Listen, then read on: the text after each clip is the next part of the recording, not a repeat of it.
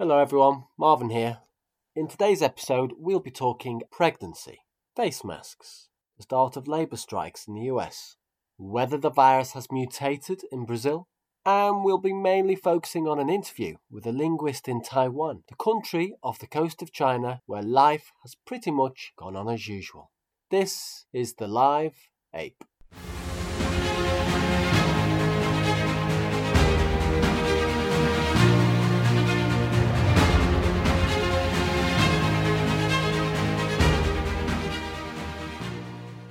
Okay, so today is the 2nd of April, a significant day in terms of the virus because it's the day when the planet Earth has reached a million confirmed cases of coronavirus.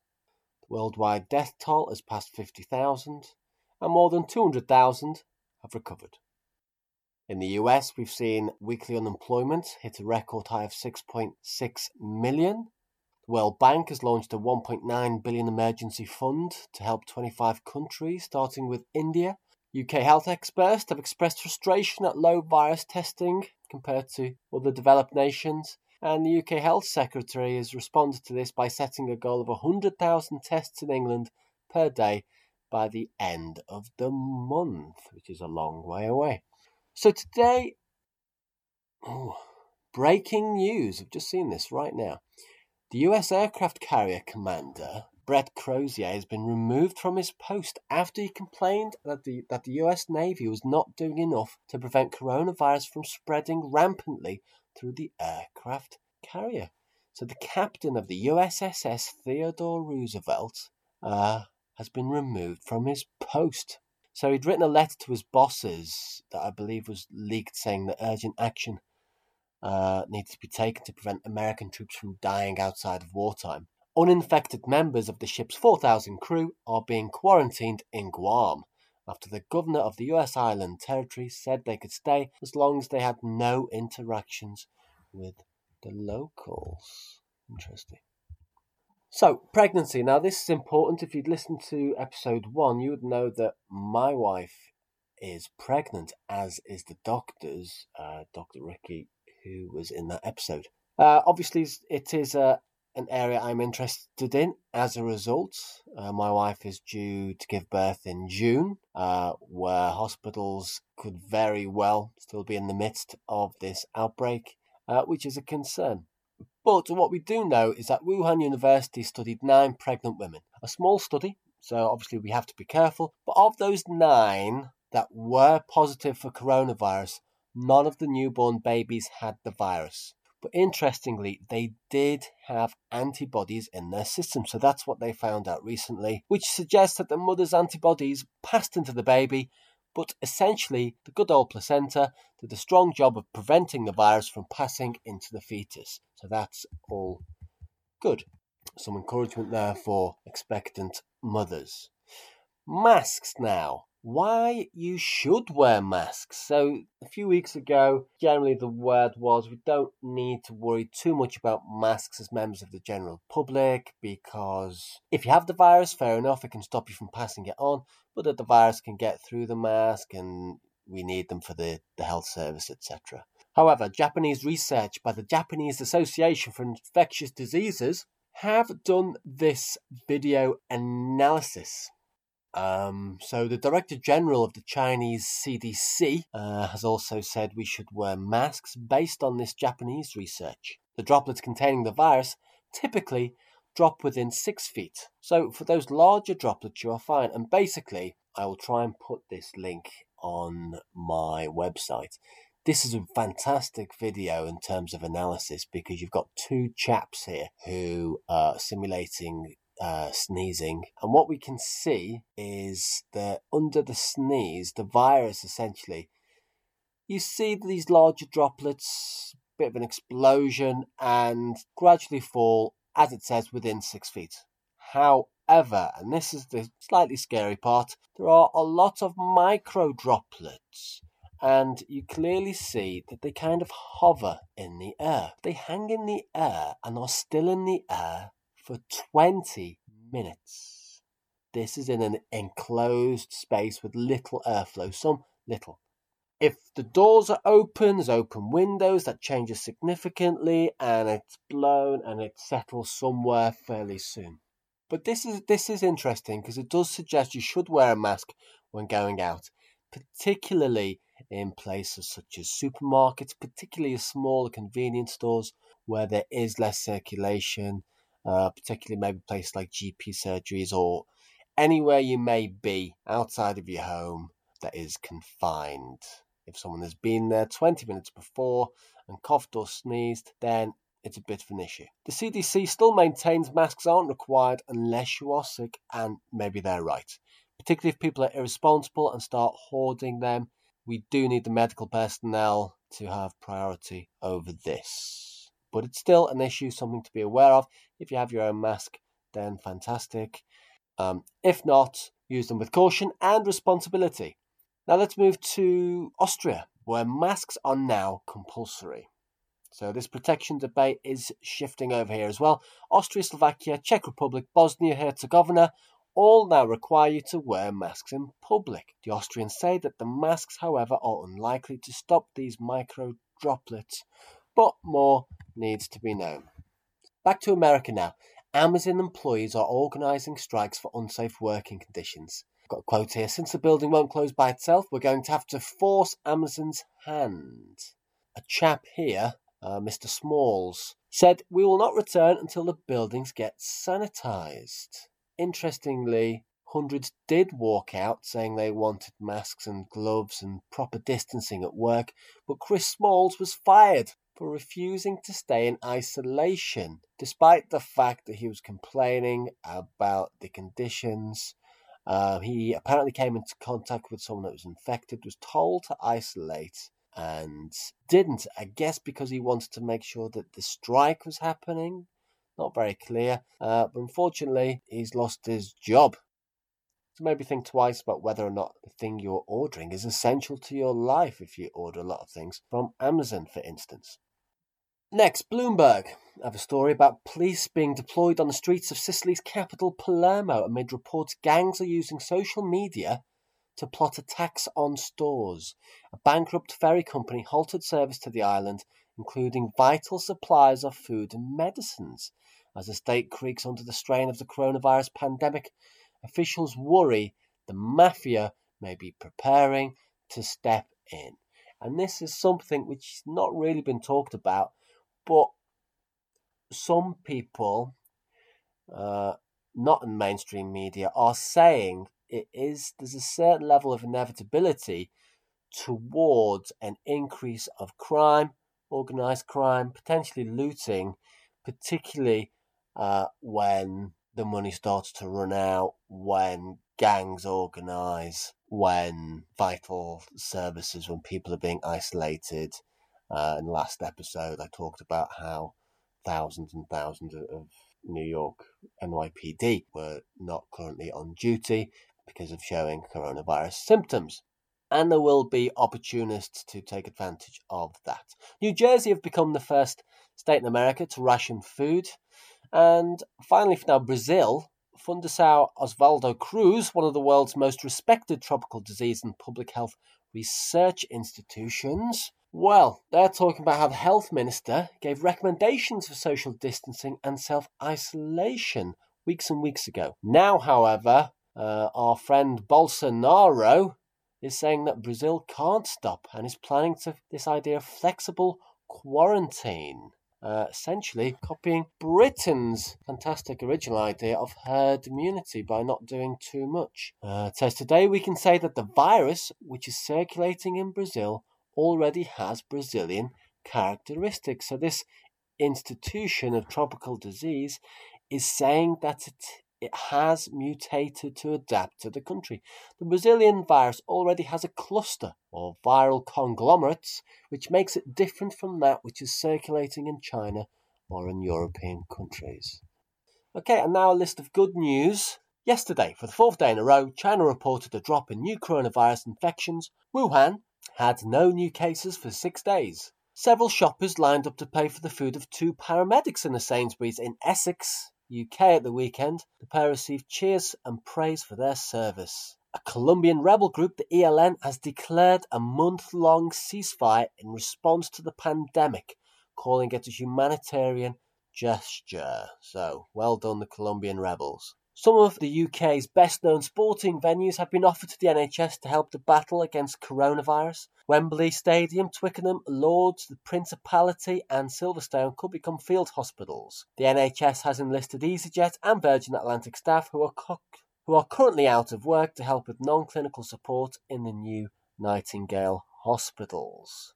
People in Italy have started an- anonymously leaving essential food items in public places for others. In Naples, he says there is an added twist. The food is left in wicker baskets suspended from balconies in the city's alleyways. I love this. On one basket, someone placed a handwritten sign, Chi può metta, chi non può prenda, which means those who can leave something, those who cannot take something.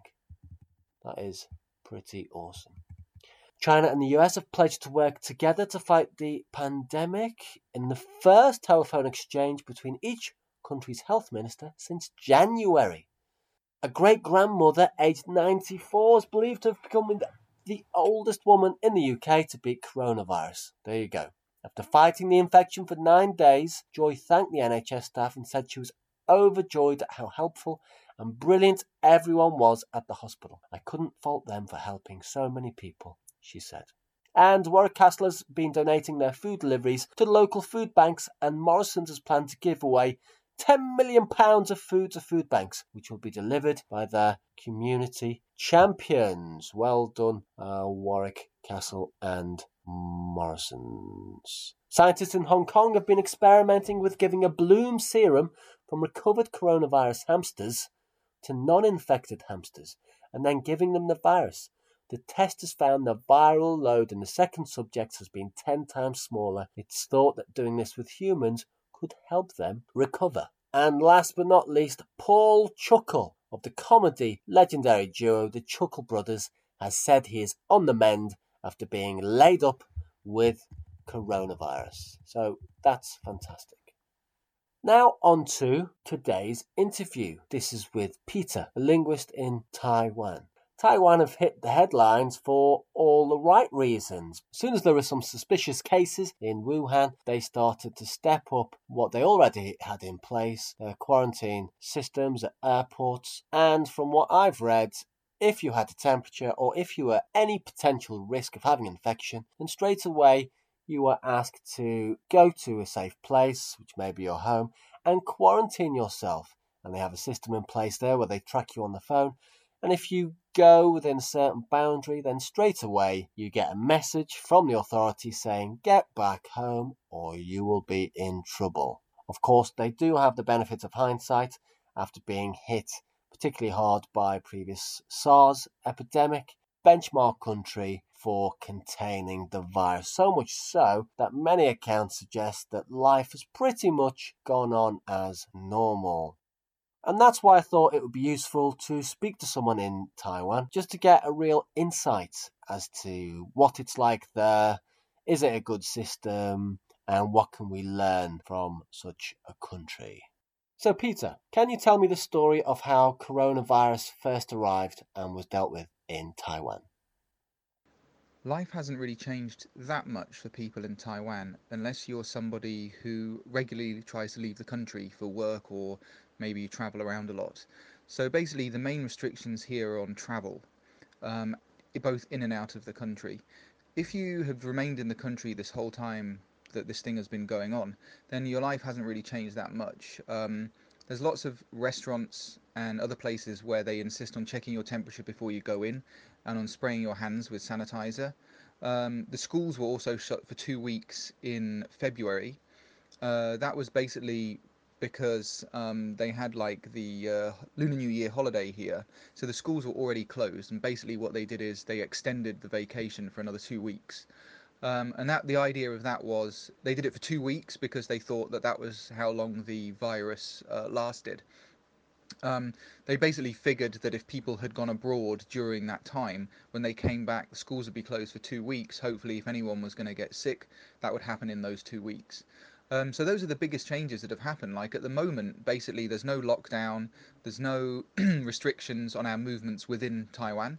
It's only if we try to go out. So yeah, apart from those few little things, not much has changed. So in that case, what would you say is the general Taiwanese opinion of how the rest of the world, in particular Europe and the UK, have responded? In terms of how Taiwan feels about the rest of the world, um, basically, I think that in Taiwan, people feel like Europe, America, those places in particular, just weren't ready and didn't really take it that seriously. Um, the after effect of that is that um, the approval rating of the governing party here has skyrocketed because people have felt like they did a good job of containing it. Um, our vice president here is an epidemiologist, and he was one of the key people in charge when uh, the SARS outbreak happened. And at that time, he was still a doctor. Um, so he's got personal experience of like how to deal with this type of outbreak. Now, obviously, SARS wasn't as contagious, it seems, as COVID 19 is.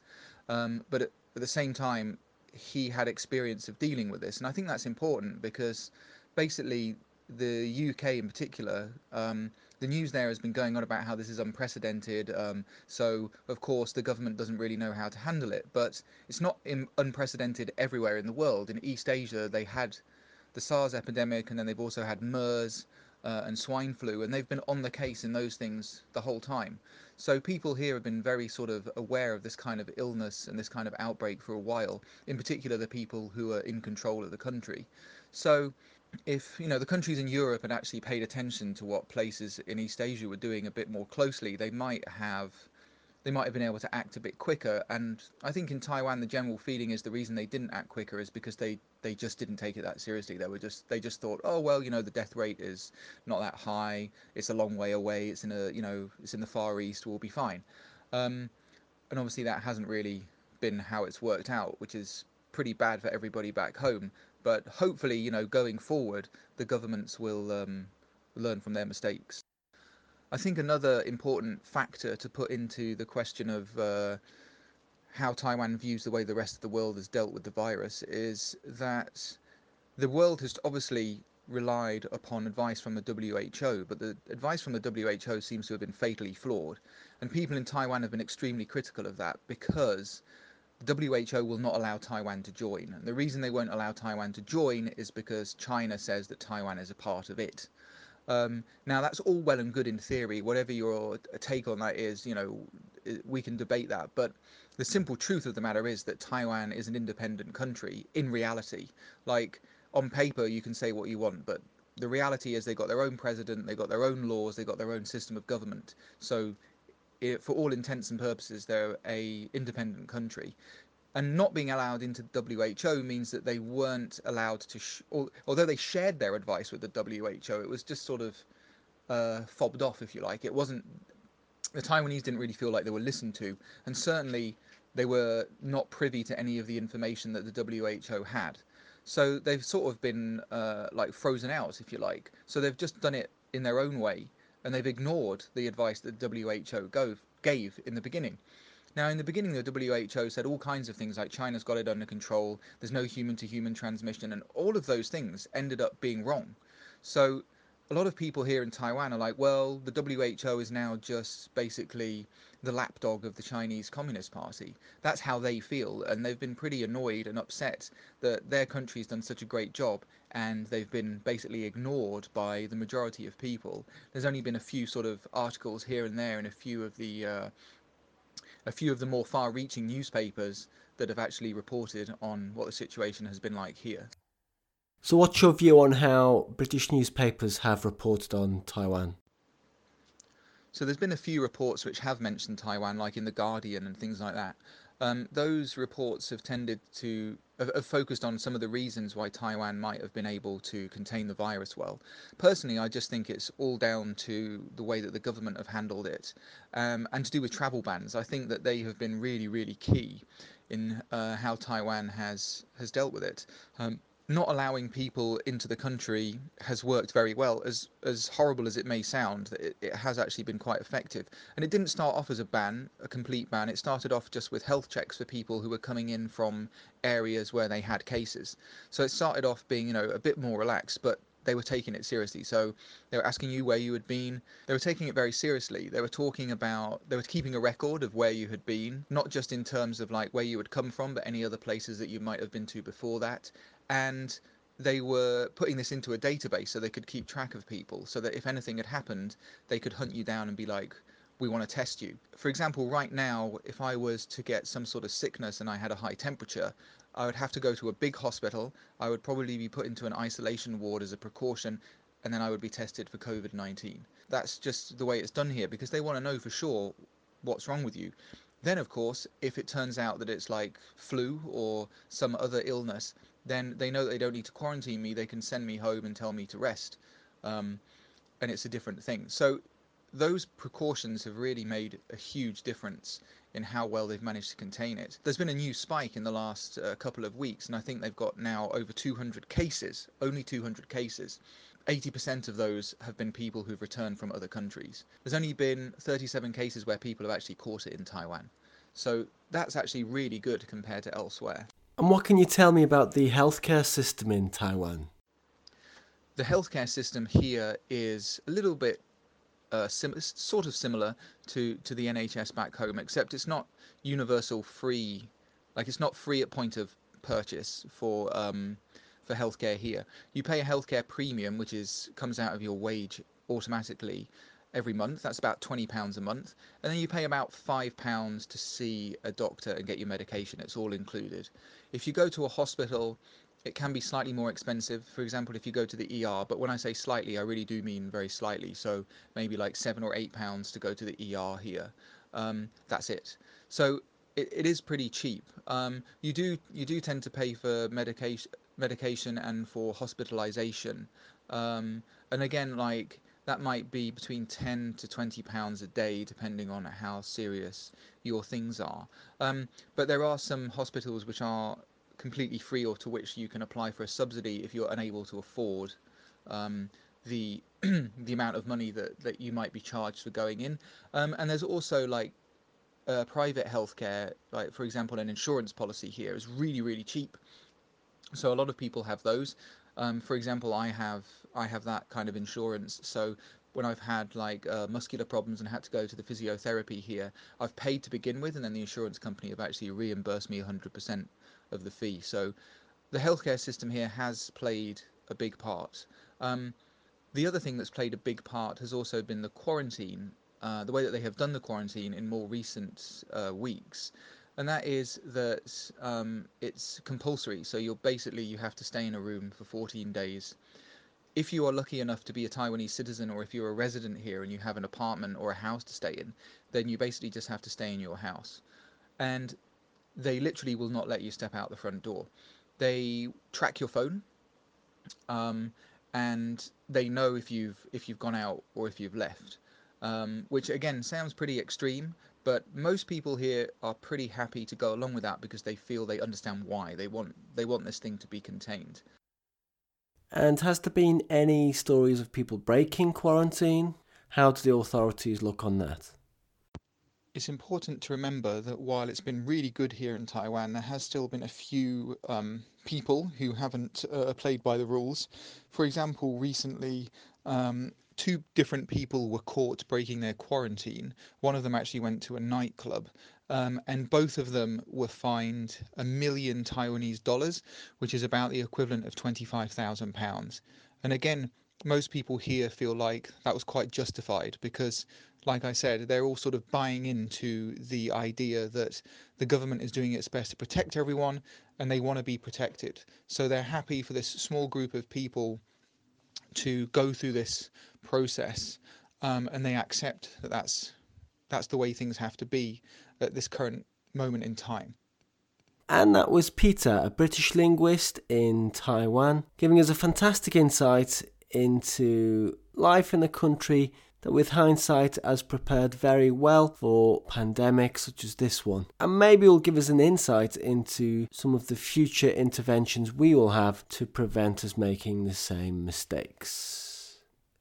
And that's all we have time for. Please like us on Facebook at The Live Ape or Twitter at The Live Ape. And if you do have any information or comments, you can contact us at theliveape at yahoo.com. So keep washing those hands, keep your distance, stay safe, and I'll see you next time on The Live Ape.